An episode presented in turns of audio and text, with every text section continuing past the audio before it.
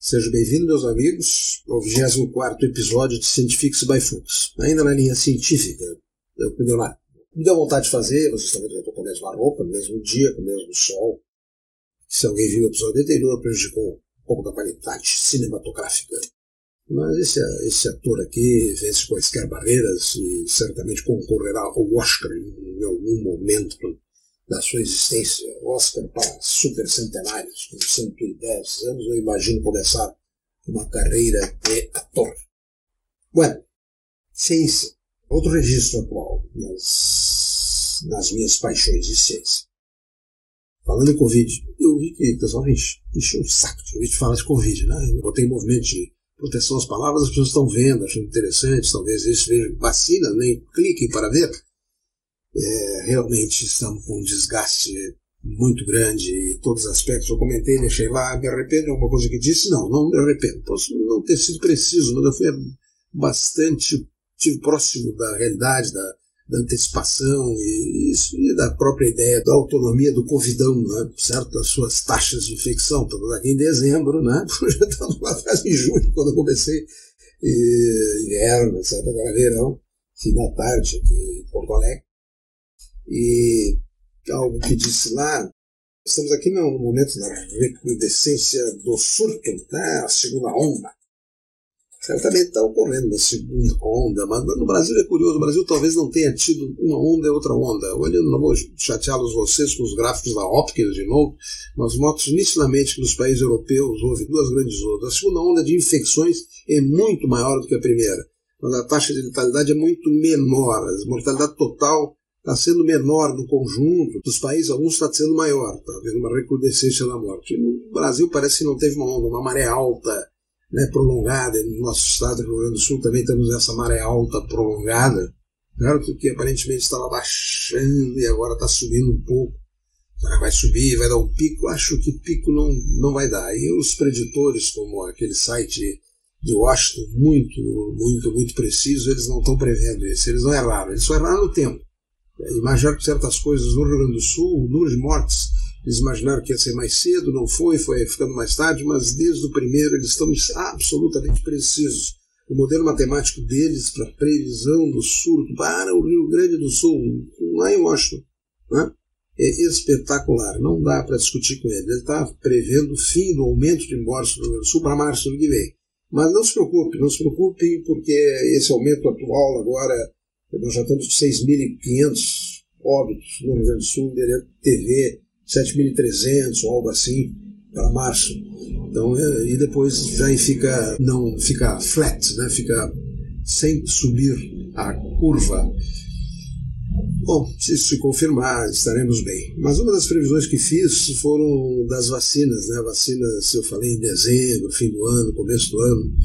E falei nisso lá atrás, meses atrás olhando um pouco do que eu conheço da ciência, não da minha área específica, né, mas da velocidade disso e até dos aspectos regulatórios, dos ensaios clínicos, já disse por aí, eu acho que eu sou inclusive um, um objeto de investigação, um dos voluntários para teste de vacina, chegou uma aqui, a, a Oxford, né, procurando velhos que trabalhassem no sistema de saúde, eu preenchi os dois critérios, né, estou trabalhando, estou cuidando de doentes, não peguei Covid, proteção bilateral, né, protege contra a Covid, faço questão de cuidar disso. E eu não sei se eu tomei a vacina ativa ou tomei placebo, eu não estou muito interessado em saber, continuo me cuidando.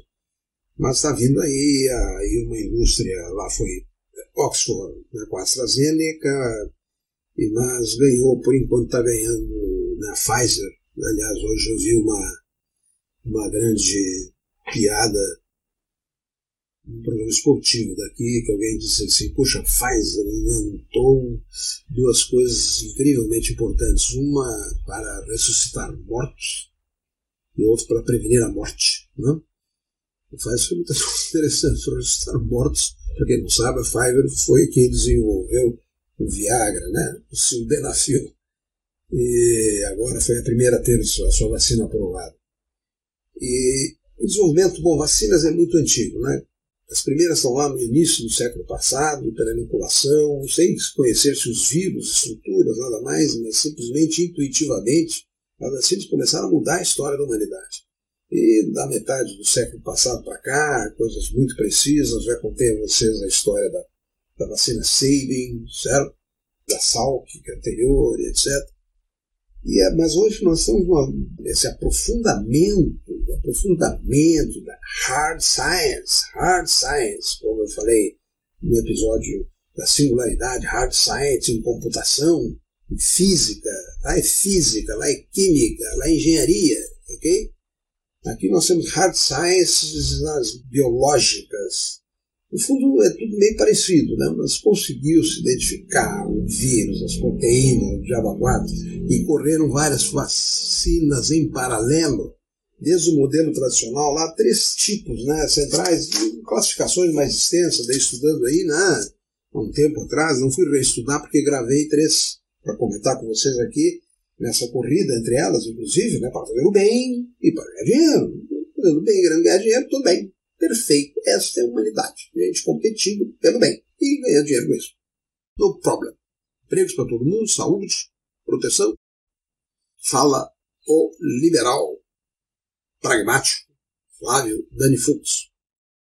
Pois tem a dos vírus inativados, né?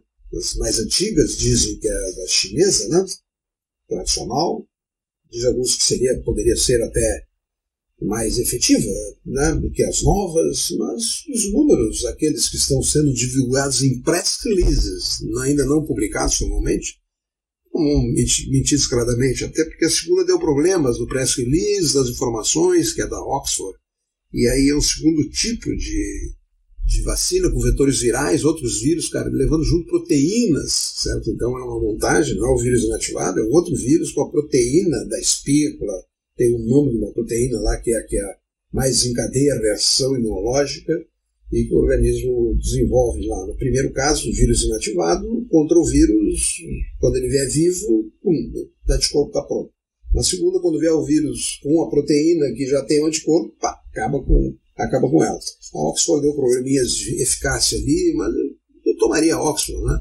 Eu tomaria Sputnik, outra coisa que se diz por aí, né? Alguns, eu tomo o que vier. Se vier da Rússia, é na nádega esquerda, né? Se vier dos Estados Unidos, é na nádega direita, ou seja, queria nos vacinar e ficar livre, mas não tanto eu, pessoalmente, especificamente, quando sinto preocupado com isso. Apesar de eu estar gostando de algumas coisas que aconteceram, não posso espalhar. Na piscina, lá fecharam de novo as piscinas, mas não fecharam a natação esportiva né, o preparo físico. Puxa, aí correram as crianças da piscina, fiquei só alguns nadando lá.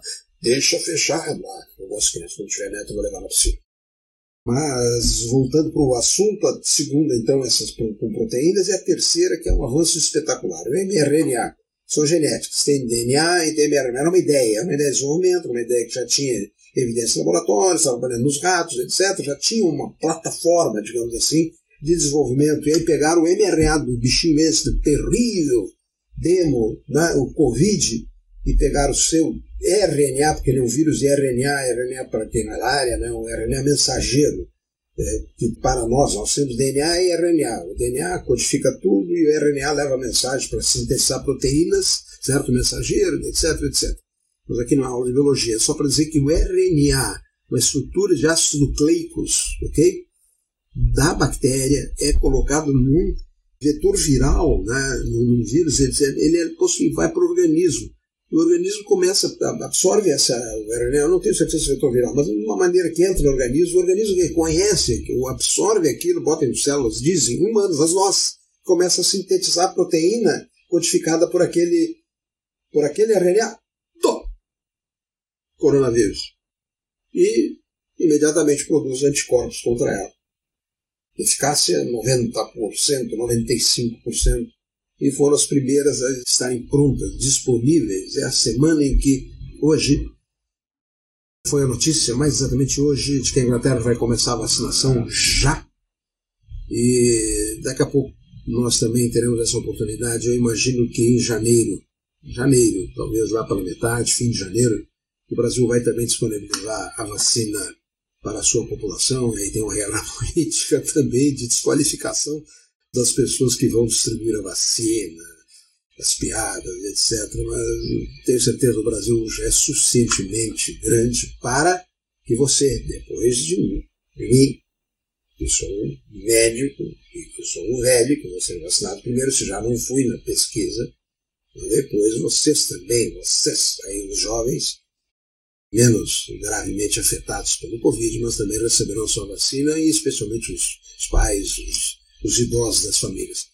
Pessoal, muito obrigado por ter estado comigo em mais um episódio de Scientifics by Fuchs. Espero vê-los em mais episódios que aparecerão aí abordando temas de interesse que poderão ser de interesse de vocês também.